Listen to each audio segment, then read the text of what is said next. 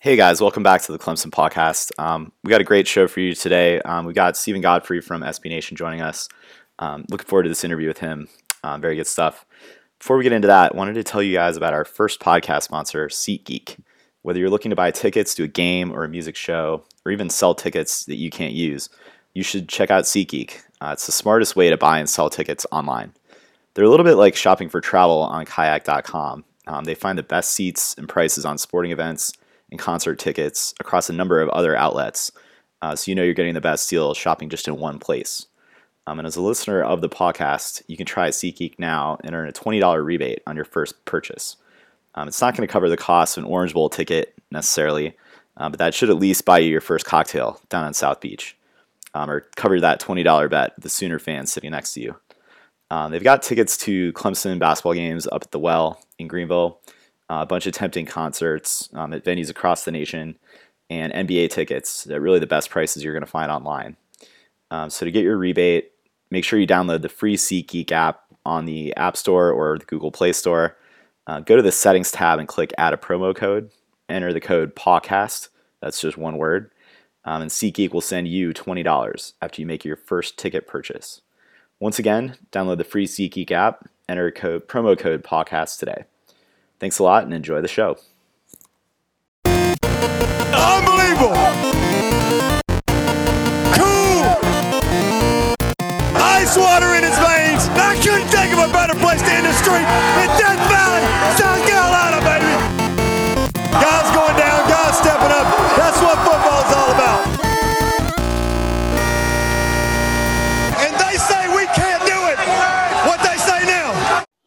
All right, guys, welcome to the Clemson podcast. Uh, we're joined today by Stephen Godfrey, senior reporter at SB Nation. Um, Steven's also the co-host of podcast Ain't Played Nobody, uh, great podcast. He he does that alongside statistical mastermind Bill Connolly, and um, you guys should all subscribe to that one on iTunes or your favorite podcast platform. You can also find Stephen. Um, he's on Twitter at 38 Godfrey as well. So give him a follow. Definitely, definitely worthwhile. So Stephen, welcome. Um, how you doing today? Good. Thanks for having me. It's lovely to be here. Definitely. Uh, we ran into one another one another tailgating before the Notre Dame game um, during Hurricane Joaquin, and just wanted to ask, like, how's your game day experience that day, and have your shoes dried out yet? Um, no, it, it sucked. Uh, and, and I love, I do love Clemson, and uh, and really hated, and I think everyone that was involved that day hated the fact that such a like big, um, electric atmosphere was was not ruined because it still. I thought they were successful, but it was it was dampened. Pardon the pun, because it rained. Um, for, if anyone's listening that wasn't there, it didn't really rain hard. It just rained all day long. About I- the time that Corso put his headgear on, it started raining and it never stopped. I, I equated it to watching a football game standing in a shower. Yeah, yeah, steady going shower. I mean, it, it was never like this crazy thunderstorm type atmosphere. It was just like soaking wet forever. Yep. Um, it was pretty miserable in that regard. Um, I went through a pair of shoes that I just deemed um, beyond the point of salvation, and so uh, uh, that was it. Though saw probably one of the five most important college football games of the year. Yeah, and we you know we haven't stopped hearing about how Notre Dame played it close, how it was you know them against the monsoon. Um, but yeah, I, I would agree. I mean, just from from how everything played out down the stretch, I'm sure they would have liked to have that win, and us us holding them on that last two point conversion attempt definitely vaulted us to where we where we are today. So um, glad I glad I picked that one to attend, rain notwithstanding. Um, it was a it, it's a game that's just it's not really fairly or unfairly. It's just it, it is going to get a ton of attention in retrospect and hindsight. Um, and I know Notre Dame apologists and Clemson apologists want to try and you know move move the the narrative around or whatever. But um, I don't think the game ends well for Clemson if it's not raining. But I also don't feel like the game. Um, you know, I, I don't feel like Notre Dame would have. Uh, I think Notre Dame was just as equally affected. I, I, was really shocked by their play calling and how conservative they wanted to approach things, especially on defense, because of I don't know if it was so much Clemson or the weather or both, but um, I, I, this whole thing where the Irish thinks, well, if it wasn't raining, we would have hung on and won that game for some reason. I get that, but like they put themselves in that situation, and and ultimately that's that's you know, to their detriment. And it's not like Clemson deserves to have an asterisk because it was raining. That's kind of stupid. Right. Yeah, and I think I mean you know the Clemson apologists or the Clemson fan will tell you our offensive play calling changed down the stretch with that game. So yeah. on a dry field, who knows? But um, anyway, I think you know if that had gone to overtime, I I don't know if Clemson would have been able to hang on. And you know Notre Dame seemed to have all the momentum at that point, but they did not, and we came away with that win.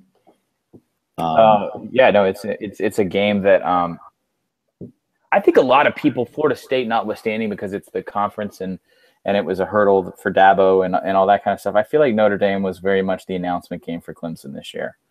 And the way that they stacked up against the talent that Notre Dame had, I think the way the defense looked for most of that game after, uh, you know, national guys like us, we do rely on some sometimes shoddy narratives or, or kind of quick, um, you know, bottled up ideas of schools because we're looking at so many schools. Yep. I think a lot of us were really surprised when we got there to see that defense play so well after losing so much the, the year prior. I really, um, I didn't expect to see that. Yeah, and I think for us, what what was most impressive in that game is, and we've seen it a couple other times play out. Um, you know, in the Florida State game, Brent Venables dialing up, like looking for an offense's key strength and trying to eliminate that, or you know, I've heard it said, make make a team play left-handed. Right. It seemed like we limited CJ Prosise and sort of made DeShone Kizer beat us, and they seemed to figure some of that, you know, some of that out down the stretch. They came kind of roaring back in that game, but um, certainly against Florida State, you know, kind of limiting Dalvin Cook after that first, uh, you know, explosive touchdown play. He was somewhat limited going forward. So no one wants, to, yeah, no yeah. one wants to talk about um, Brent Venables and his effect on Clemson. The, at least nationally, I'm sure locally they do, but right. Um, no one wants to talk about Venables with the same weight that they give um, Chad Morris, but I think they're they're equally as important in how they changed Clemson under Dabo. Venables was such a good hire. I mean, he was in a, it, just one of the best hires that, that could have been made, and it's um, regardless of what you think about the arms race and finances, right? It, it's they got what they paid for because they could pay it because they were aggressive, um, and then they and then the I think the most important thing was that they they took their hands off and said, "Here, you yeah, know, we recruited well, we have talent." we can recruit well in the future because of the the base that we're around. Um, go do your thing. Yeah, and we've seen a number of. I mean, it's been kind of that time of year with coaching changes and regime changes, and we've got a lot of listeners based in the southeast. And you know, you brought up brought up Dabo and the Venables hire. You know, in the context of regime changes throughout the ACC, you know, and SEC, Georgia, South Carolina, Miami, um, you know, we've seen the Nick Saban disciple tree, the Pete Carroll tree, not really pan out for teams. And I mean, do you feel like programs out there should be looking at a Dabo Swinney situation um, as a blueprint or as a template? It's kind of funny because Venables came from Oklahoma where he was frustrated, but no one does it better than Bob Stoops. I mean, yeah. Bob Stoops is in the national title picture again because of the offensive coordinator hire that he made in the offseason. Um, and on top of that, getting rid of one of the play callers, being Josh Heupel, a guy who he coached at Oklahoma, who's a native son. I mean, that's a tough move to make. But that's how, if there's a blueprint for staying staying successful as a head coach in the Power Five, you know, a, a top twenty coach for for 15 or more years, I think you have to go through several periods of, of aggressive reinvention, and you have to embrace uh, new ideas from young coordinators or established guys that you just don't you don't meddle with. I mean, that's the whole conversation around Les Miles at LSU is the fact that he's, you know, he, his fingerprint is on whatever offensive system comes through there, probably for the for the worse, not the better. Yeah, to a um, fault. Mm-hmm. Yeah, and so um, I think I think it speaks volumes of Dabo to to just go in and and it's not blind faith because the guy has such a great track record, but um, I think it speaks volumes of Dabo and it speaks volumes of Clemson because they go in there and they compete aggressively on the financials to bring in these these assistants. And uh, yeah, I think it's completely changed um, the perception of Clemson. Yeah, definitely. Um, and I, you know, we'll see how I guess Kirby Smart pans out for Georgia. Um, knowing sort of the the listener base we have, would love to get your thoughts on what you think the ceiling is actually at South Carolina with Will oh, Muschamp. Wow. Um, so yeah, I know um, I know some guys that are involved there um, that had um, in the tree, not so much the Saban side of it, just more the Muschamp side of it, and mm-hmm. um, I Oh man, I spent a lot of time for a week and a half making a lot of phone calls, chasing the Muschamp story, and we got out there. We were one of the first guys to break it, and we were super happy. Um, but the funny thing was, when you're on the news side of things, you're just following news as it happens. You're not so much questioning the. I, I, yeah, I didn't like stand back from a college right. football perspective until it was over and think, okay, they they just hired Will Muschamp. Um, right. I think it's uh it's it's a question I would probably be better able to answer in a month, whether or not Clemson has won a national title, because I think there's going to be that much more pressure on Muschamp. I think there's a lot already. Um, I think there are people that have begun to reject the philosophy of just copying the guys across the street in that division in the SEC East. You know, bringing in Spurrier after he was successful at Florida, and now you're bringing in a guy who wasn't that successful at Florida, but Muschamp interviews very well. I think he fits the culture at South Carolina very well. He, he fits the state very well, and he's going to be a very aggressive recruiter against Dabo. So, in the short term, you start worrying about signing classes and things like that. Maybe not so much for 16, but more 17. Um, because the the tough thing that Clemson and South Carolina have fought for years is um, not only fighting each other in state, but also fighting all the schools around you. Um, yeah, Clemson is essentially put a wall up in the to keep the talent in state and hopefully on your side of the camp. But how do you go yeah. into Florida, North Carolina, and Georgia and kind of, you know? I mean, Clemson is essentially the 15th SEC school in that regard.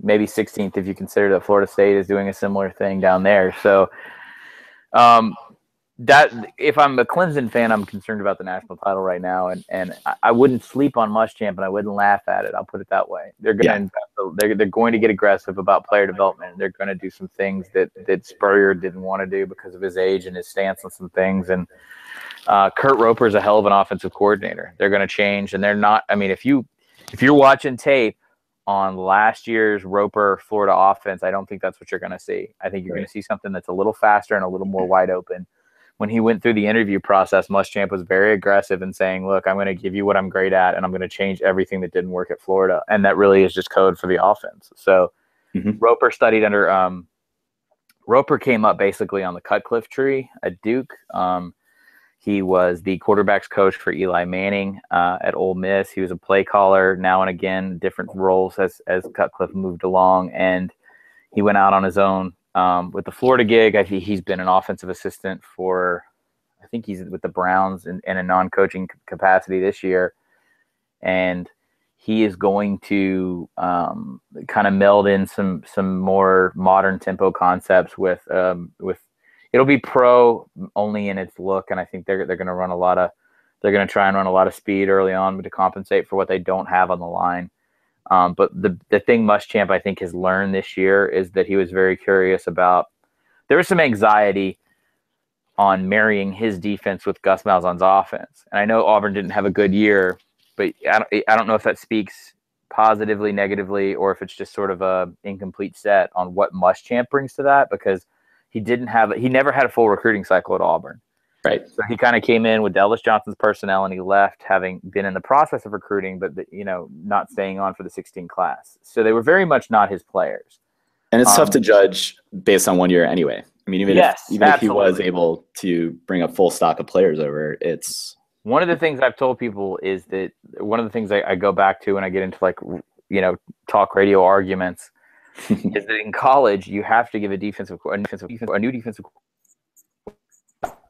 you have to have a two year minimum because of the you know you can't come in in the NFL and um, you know I'm a big Falcons fan. I'm originally from Georgia, and you know uh, they get a new defensive minded head coach last year, and they they bring in like six or seven free agents in a draft class. So the defense changes overnight to get a lot closer to what that new coach wants to be. In college, you're coming in as a defensive coordinator probably about two or three weeks before most of the recruits are locked up then you have spring ball, and then you essentially are going into a year with someone else's players before you can you can stock again, and you know maybe run some guys off, promote some guys, change some positions. And there's so, there's limits to learn what you've got in practice as well. I mean, it's not just absolutely in season. So to go back to yeah, to go back to Venables too, I think one of the things that attracted him to this job was that Dabo has always recruited very well. Um, it, it's not you know they, they didn't necessarily land top five classes every year, but they've been consistent um, for long enough to for a coordinator to know that not only did they have talent at the moment when he walked in there, but they would have talent in the future. Um, and Muschamp thinks that they can he can uh, achieve that at South Carolina to some degree. He's going to pull, I think, some defensive guys away from the bigger SEC East schools. Um, he's going to go hard after Georgia. He's going to go hard after Florida. Yeah, I think that's going to be an interesting uh, dynamic down the I mean, stretch. he's with very, very close, very good friends with Kirby Smart. So that's going to be very fascinating to watch. And I think that rivalry is going to amp up more. Um, that's not to say he won't. I mean, South Carolina Clemson, I think, is about to find a new attitude because um, I was at the only South Carolina Clemson game I've covered was the Fear the Thumb year, um, Hmm. which was Tajh Boyd's last year right. um, and I was kind of following him around. It, they, I think they're flabbergasted as a fan base right now to look across the state and see Clemson in the national title picture as the number one seed, and they're two years removed away from a five game sweep. Yeah. They just, I, I don't, it's, they're, uh, I, I just, I don't think they ever thought they would be in this situation. And I think we, I mean, we all look at that five years. That's the aberration to us. I mean, for us, number one's a new thing, but I think you know, Sure. You look at the, um, you know, collective series record um, of this matchup. You know, it's kind of been somewhat one-sided, especially in the last you know 15, 20 years. But Mhm. um, certainly, a few of those rivalry games during that streak were, you know, just the most frustrating possible games for us. Um, so anyway, we're we're happy with where we are now. But I, I just think I agree with you that you know for Clemson fans laughing at this hire, um, I you know, I, from what I'm reading and hearing, it seems like Will Muschamp is bringing um, some humility to what went on in Florida with the offensive side, and he's he's elated to have another shot. Um, and you know they're going to learn from mistakes, and I think yes, it was Florida coming off of Urban Meyer. You would think they'd be able to recruit the offensive talent, possibly better than South Carolina, but um, it is well, a there's an different look. argument that there's an argument that he did. I mean, everything that McElwain has done so far is with someone else's players. So I think the the failing for Will was that that he had an offensive coordinator in Charlie Weis that was kind of thrown upon him, and that it didn't fit what Will wanted to do. I think Charlie was.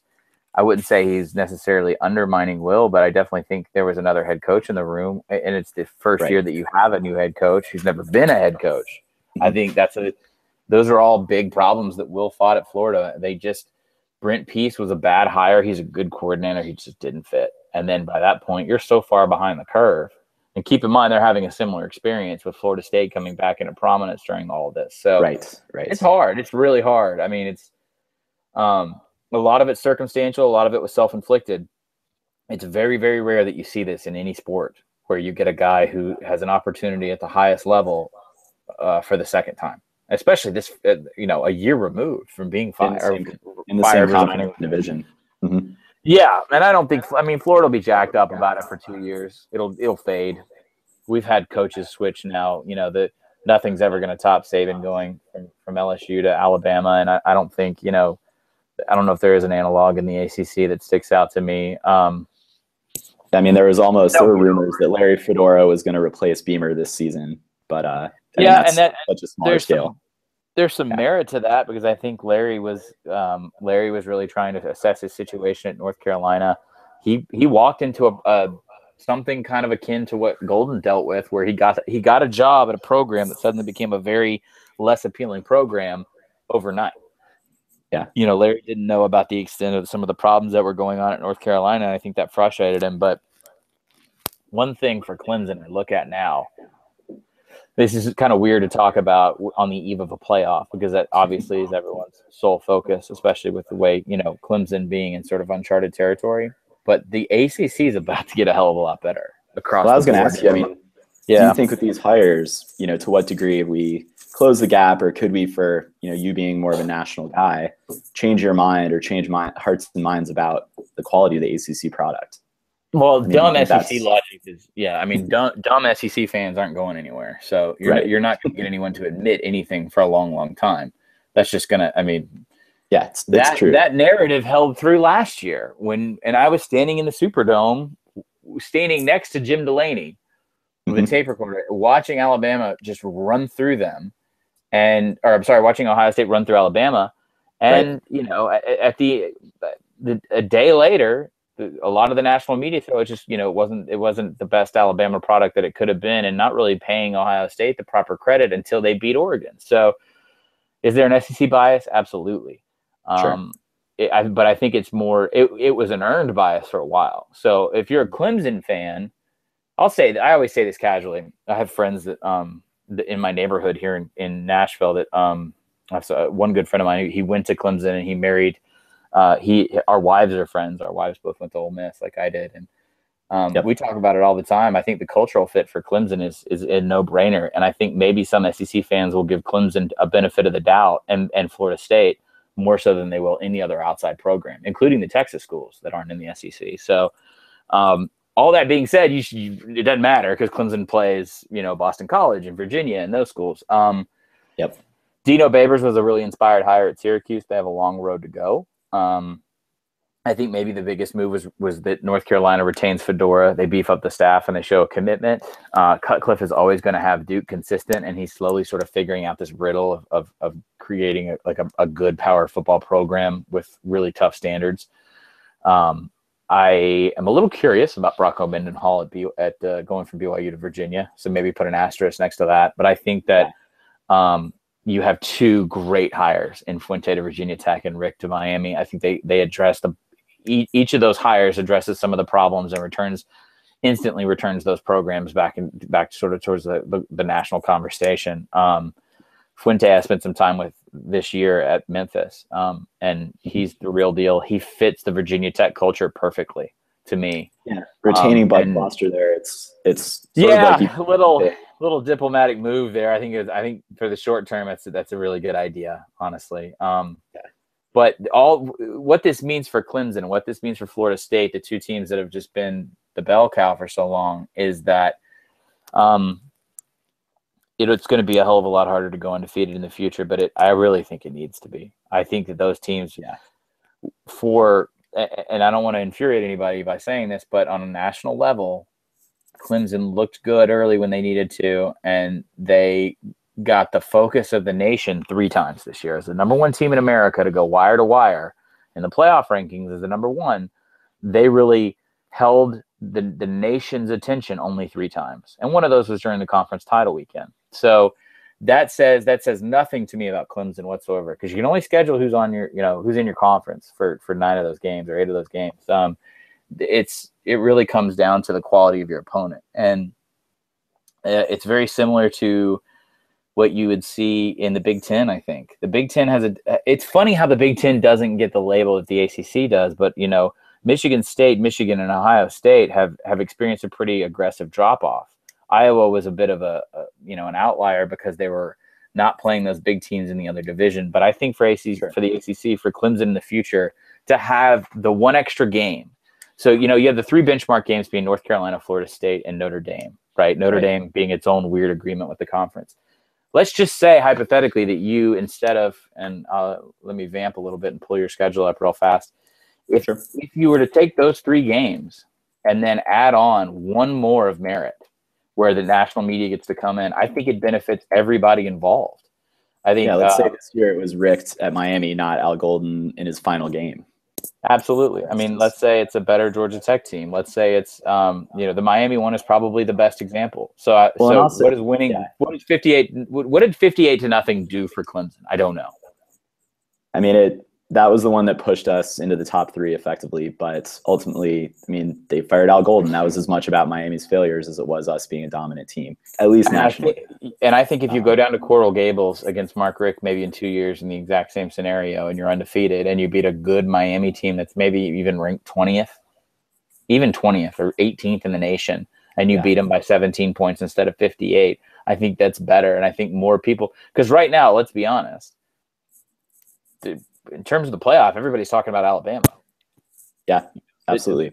the dumb money is is not necessarily on Alabama being unbeatable because they're not. The dumb money is on Clemson not uh, being proven enough, whatever the hell that means. So Sure. um, I think that's where you, when you start talking about the ACC, you start fortifying the case for programs like Clemson and Florida State, and then eventually there was supposed to be that second tier. You know, there was always supposed to be Clemson, Florida State, Miami, Virginia Tech, and then you were supposed to have improvement in the, in the Carolinas, and it just you know, Duke is going to be great, and and I came up as a sports writer under David Cutcliffe, so I always have a fondness for the guy. But They're, Duke is not going to be that that program that should carry the Carolinas. It was kind of supposed to be UNC. So if that's Mhm. back now, then then I think you start you're able to hold a conversation with any other conference in the country except stupid SEC fans. And you've got Petrino, which I mean, he's on his second run at Louisville. We'll see how Yeah. that, that turns out. It's sort of we've been waiting for the coastal to hold up its end of the bargain the last kind of three to four years. Um, Right. We've seen Beamer ball fade a little bit. Um, really, since I mean they they won the ACC most years since joining um, at the start, and since then it's sort of faded a bit. So yeah, I mean I think we're we're happy to see the conference get more competitive. Um, I agree with you; it's going to be less of a cakewalk to get to 13 and 0. You know, if Wake Forest was, is going to be the next Vanderbilt or whatever, you know, Van, Right. like the old Vanderbilt of the '90s, like if that's going to happen, that's fine. But Mhm. you need NC State to be where they are, I think, and I think I think the, the ceiling may be a little bit higher for the Wolfpack. Um, they they didn't look great at times this year, but I think they're slowly headed in the right direction. Momentum can momentum just a little bit either way can kill you at those schools that don't have as much tradition and don't have as Right. much money because apathy is such a harder thing to fight at NC State. Um, but oh, by the way, uh, I know it wasn't a hire this year, but Narduzzi and Pitt, I really like that. I really like where Yeah. they're going. I think it was a bold move to take a defensive head coach because that doesn't happen a whole lot. yeah, and they, they had a great season. I thought um, records not exactly right there, but they played. You know, I, I think they played tough out of conference um, in those matchups. I believe they played Yeah. Iowa um, They did. really. They did, and they So- were, man, they were Iowa's win for a while. exactly. When I would, when people would would fight about, uh, you know, fight us about um, why we had Iowa low, or you know, my podcast co-host Bill Connolly doing all the oh yeah, all they the advanced metrics, like right. I would uh it would be it would be very interesting to when you started parsing through Iowa's schedule. But um so yeah, I think it's um I think all this is great for Clemson as long as hey, it's always great as long as you stay a step ahead. But I Right. would tell you this, I would expect Clemson to drop one or two extra games the next three years because of the hires that have been made. And that's okay, because that's Right. that's I the think same remember, that's the same dumb thing that dumb SEC fans will brag to you about. Of course. I think what we want is a world where losing one game in the ACC does not kill your season and kill your hopes. Um, we've faced that with Florida State. I mean, that basically is a de facto Atlantic title uh, game. I think every this year would have. I think you might. You may have gotten in if you would have lost a game other than Florida State. I think once you beat Notre Dame, I think Clemson. Um, but then again, maybe not. Now the the, the that's it's, it's really interesting you brought that up because when we fight with the committee guys on trying to get them to elaborate on certain things, Yeah. they will not. Like right now, the party line is that losses don't hurt. It's about who you beat. Right. That's what we hear. Yeah. Do you mean to tell me that an undefeated Clemson going in, like if you think about this from a basketball standpoint, like what is the Wake Forest RPI, right? Because they're Yeah. beyond bad. You Right. know, South Carolina has a historically bad year. Syracuse very bad. If, if they if they were to have dropped one of those games, not only is it November where people are paying attention, but these are really bad programs. Well, I, I I tend to disagree with the committee in saying that the loss doesn't hurt Clemson because I think the perception is impossible to overcome. Right. And did that win, did beating Syracuse or Wake Forest help us in any way? Like, were they giving us credit for that win? No, they weren't. You know, Survive so- and advance is is my Exactly. assumption. Yep. That's how we've been looking at it. And again, I mean, it worked out for us this year. We had a couple of, I don't want to call them close calls, but um, and we'll get into talking about the Orange Bowl matchup here. We haven't really played with a deficit most of the year, or really for more than about a, a quarter in aggregate. Um, so, yeah, I mean, I think if we had dropped any of those games, it would have been tough to see us get in there. Now, granted, Yeah. would our would our wins against Notre Dame, Florida State, and eventually North Carolina, we still would have been right up there as a one loss team with a pretty solid, you know, case to make. But I, we're definitely not number one at that point. Yeah, so no, I I think the Oklahoma matchup is not the one that a lot of us wanted objectively, um, because maybe not so much of last year, last year's bowl, but I think that uh, I personally was super interested to see what Michigan State's defense would have done, and um, I think uh, Venables would have dialed up some pretty evil stuff against a, what we think is a hobbled Connor Cook. So Yeah. um, also, I'm, I'm a strange. I've got a strange vantage point on Oklahoma this year because I did two OU games, and it was the Tennessee game which they had lost dead to rights, and then I did Red River where they did lose dead to Oh, yeah. rights, and they were they looked absolutely terrible. So, um, Yeah, I mean, real quick, I, I know a number of Clemson fans when they announced our matchup that looked like, oh great, like we already beat these guys. Like what's up? I, my message there is, look, it's the same laundry, but these teams are incredibly different. Both um, personnel wise, obviously, we we turned over our, almost our entire defense and we got Deshaun Watson going. Lincoln Riley comes in, revamps that offensive system there, and I, I think it's a completely different team. You've also got to question uh, motivation going into the Russell Athletic Bowl. Um, we don't want to use that as a cop out necessarily. I thought it was a very impressive Clemson win. It was an awesome yeah. game for us, but you know, I well, it's why a, Lincoln Riley there. To be honest with you, right? We we ended the Heupel era, I believe. So we've kind of been on sort of a coach elimination tour. Um, we were Al Golden's last opponent. Um, people would claim Spurrier was afraid of us. That's kind of the Clemson homer take. But um, anyway, yeah, it's it's interesting. So no, but you know, OU, it's hard to hard to um, criticize anything they've been doing down the stretch this season. I think they've won seven straight since Texas, um, since that game. But I guess so. It seems like you have you watched maybe two of their their less less great performances the probably year. their yeah probably their two worst. So right. Um, I, what they've improved upon down the stretch um, should not be taken away at all. But I do like Clemson a lot in this matchup because um, the value of some of the bigger names in the in the Big Twelve lessened. I think their most impressive win to me was at Baylor. Um, TCU is banged up. Oklahoma State is. Um, it's just uh, this is not a podcast about Oklahoma State, but um, sometimes confusing, sometimes feels like an imposter um, based off of the schedule they had. So to look at all of They're this, a little um, yeah, yeah, absolutely. So um, I think the, the the adjustments they made that have really come to define them down the stretch were offensively. Um, I mean, Riley just won the Broyles Award, so you know what can you say? Um, yep, I would over say, Venables. Uh, I might add. Yeah, yeah. Um, it, that's going to be an awesome chess match. Yeah, and you add the factor of you know Venables' former employer too. Now, granted, I, he played them last year. You know that you, you might have taken the shine off that one a little bit, narrative wise. I do. But. I do think the advantage here for Clemson though is on the other side of the ball. I mean, yeah, I, I think Oklahoma is going to score points. I think Clemson is going to force turnovers. I think there is a certain physicality that Oklahoma hasn't seen in a couple weeks in terms of defense, uh, defensive fronts. But I like what Watson can do against a defense like this. And keep in mind, I mean, not to play to the stereotype, but they're going to give you some space to score some points because they feel like they can outpace you. Um, that they Oklahoma is very much a Big 12 team as the conference title as a conference champion. They're they're not an outlier. They're not a, they're not an objection to the rule, um, or exception to the rule. I'd probably say I'd probably say Baylor's your prototypical Big 12 team at this point. But yeah, um, use definitely they put on the offensive hat at least this season. And they also I think I mean I think Oklahoma got a lot more Baylor this year. Right. Exactly. Um, and you look down the stretch too. Um, they had a dominant win against a bad K State team that, doesn't have any skill position players of note. But you start looking at it, and you know, 34 points given up to Baylor.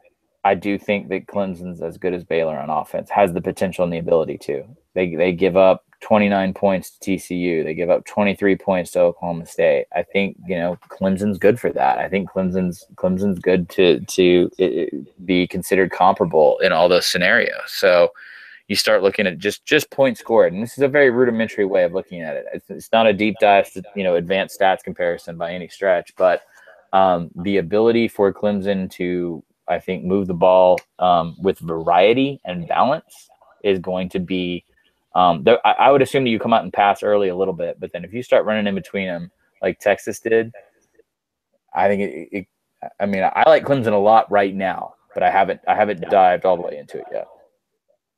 Yeah, I think for us, what we'll absolutely on the defensive side, these three and a half plus weeks off, we're definitely going to help a lot of our guys recover. We don't have the depth that we did a year ago. Um, but that said, you know, our guy, you saw it down the stretch. We we let teams back into games. Um, we let teams like Syracuse hang around. Um, I don't want to say Wake was super close, but it was by no means, you know, the blowout we were expecting. So um, mm-hmm. that rest is going to help us, you know, keep up with the pace of Oklahoma. Um, but I think, yeah, for for us, a key player is going to be Wayne Gallman, you know, our lead lead tailback.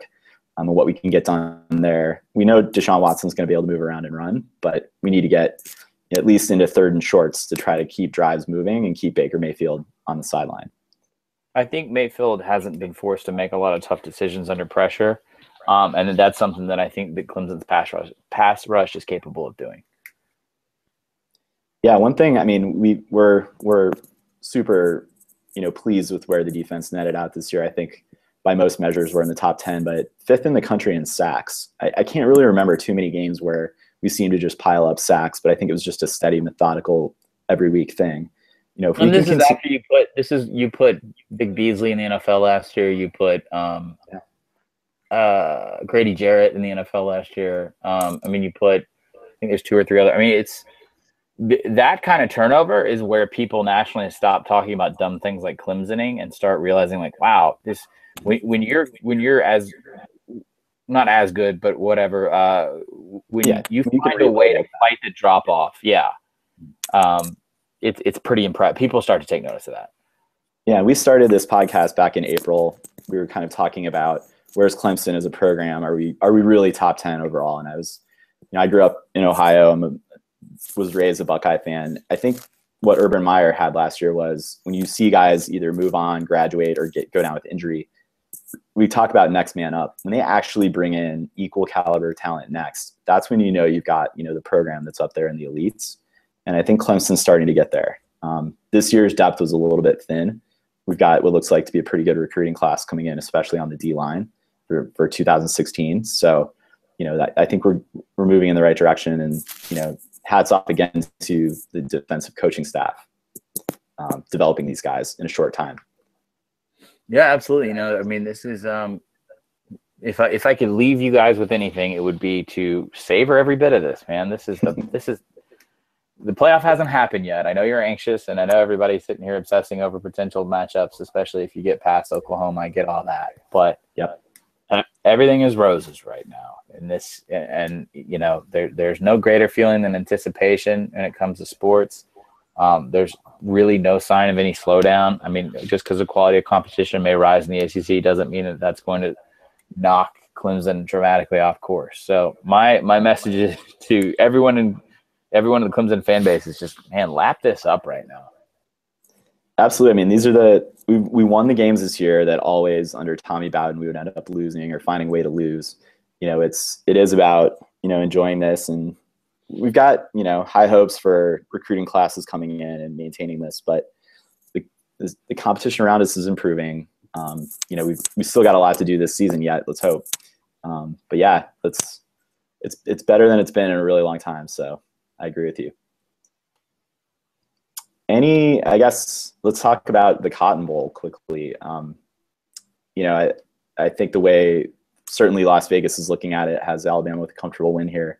Um, barring Mark Dantonio completely reinventing their offense you know how do you see and going to more of a spread and um, spacing style how do you see michigan state hanging in this game or, or possibly pulling out a win? Is there any scenario? Uh, you you have to win turnovers early, and then you have to start um, you have to start moving the ball incrementally in space and trying to get away from neutralize some of their physicality. And Michigan State's offense is not really built to do that, so that's why it's, it becomes really hard to pick the, the Spartans. Um, I just saw them play. It- it- you know, I was just at the Big Ten title, but um, I just think is that drive over yet by the way is that last drive did that end yet Well, it's so funny too because all we're talking about now is that drive. That game was terrible until that drive. I mean, Yeah, I've never seen we the watched the game out here. game.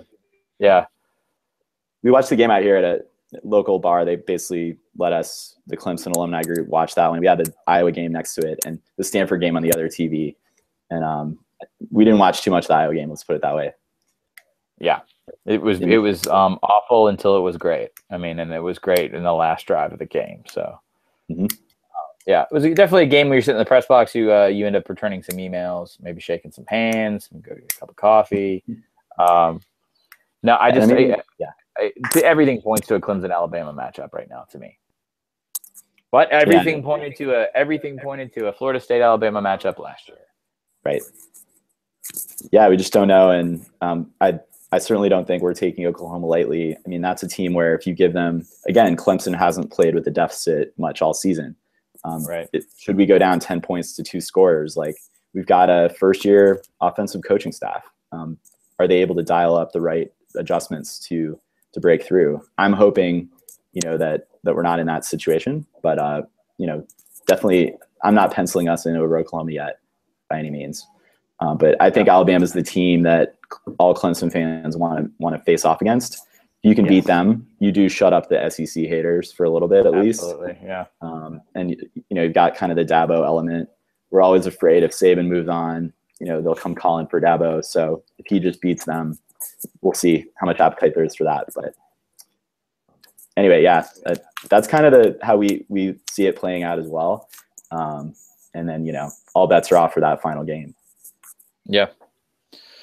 Yeah, no, it's, but, it's definitely going to be interesting. It's um, it's it, looks a little chalky at the moment, but that um, that has that didn't hold last year, and and you know, I think last year it's hard to take a, a big consensus out of one year of information, but um, I, I think it's fun to go back now and look at the BCS and see what kind of matchups could have happened with just just the two extra teams and the way it came out last year. So in no way should Clemson feel comfortable, but they should feel good. Yeah, I was going to ask you. I mean, are you where did you land on the chaos spectrum coming into the last couple weeks? I know Spencer Hall, your colleague, he's he's Mr. Chaos, but were you kind of secretly rooting for a shakeup here, or do you think this is the best best result we could have seen as as football fans? No, I, I, thought I thought even the chaos scenarios were most of them were too far fetched to, to to really put any stock into at the last or going in the last week. Um, um, and and and I don't think the nation is particularly disinterested or or upset with Clemson. So uh, North Carolina winning to me wouldn't have done much. Um, I think um, I mean to me the Michigan State Iowa game felt like a different kind of chaos. And so, I mean, it was a playing, it was a playing game. And then, you know, the, I think the Big 12 not having a title game prevented and having just somebody kind of like sitting there locked in with one of the spots, it, it didn't really help. Um, right.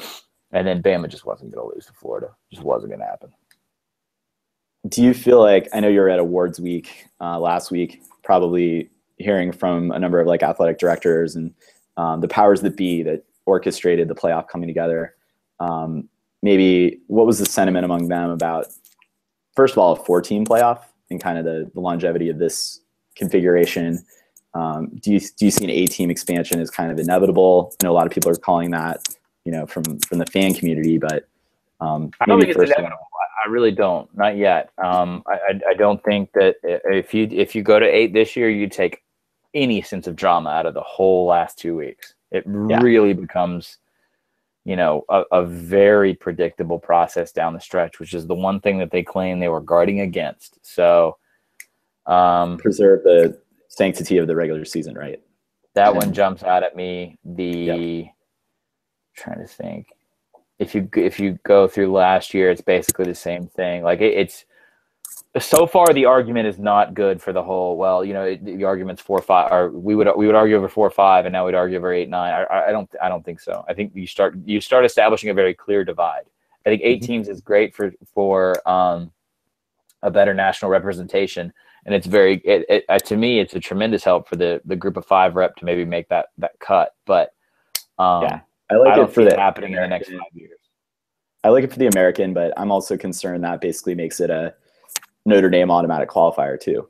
I mean, how many years, you know, are they are they outside of the top nine or ten, and just on on reputation would they would they sneak in there? So, yeah. Um, uh, you talked about the Big Twelve. Do you foresee them expanding to twelve teams to qualify for a championship game, or does Oklahoma sort of in the way they back into their schedule?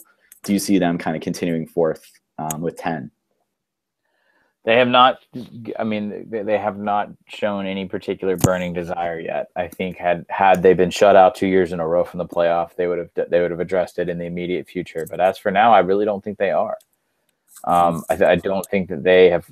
The big thing is that the candidacy is not great. There's not a school that jumps out at you. They don't want to deal with some of the problems or some of the conflicts that BYU brings, and after that, it becomes really hard. I mean, Clemson or Clemson, I'm sorry, Houston has made tremendous strides under Tom Herman, and that financially they're they're they're playing like they're in a Power Five school in terms of facilities and salaries and things like that. But I don't know how much longer that that can last. If Herman were to leave, um, I don't know if you if that is a sustainable program. So we'll see. Yep. I, I don't I don't see either one of those things happening in the near future though. I think we'll we'll get to we'll get to hold on to those arguments for at least a couple more years. Yep, they'll be good fodder for filling these weeks um, between between games. So um, maybe with that or a parting thought, um, any what are the three bowl games, playoff notwithstanding, that you're most excited to look at from a matchup standpoint? Who? Um, it could be any of them. um, like I can pick up like the lower tier ones. Is what you're saying? Yeah, or d- even yeah, I guess so. Maybe I mean obviously New Year's Six, we're gonna we're gonna be watching that um, Peach Bowl game pretty closely as ACC fans, but eh, any any three really. Okay. Um, let me think here as I pull the schedule up. Hmm. It's sort of the antithesis of sexy, but I like. Um, I'll be at the Rose Bowl covering that, so Iowa and Stanford. Um, I like just the, the kind of uniqueness of, the of the actual football product there. Um, so let me count that as one. Um, It's also I went back when it was Oregon, Wisconsin, tremendous game day environment. It's probably yeah, absolutely. It's I've been to other bowl games and they you know nowhere near um, the excitement or just the fun of the tailgating and stuff. So I wanted to is a bucket list thing. Yeah, I wanted to include the peach, but um, just because I think Houston's a great, unique story, and I I just don't know, like talent on talent. I think eventually Florida State's just going to really wear them down.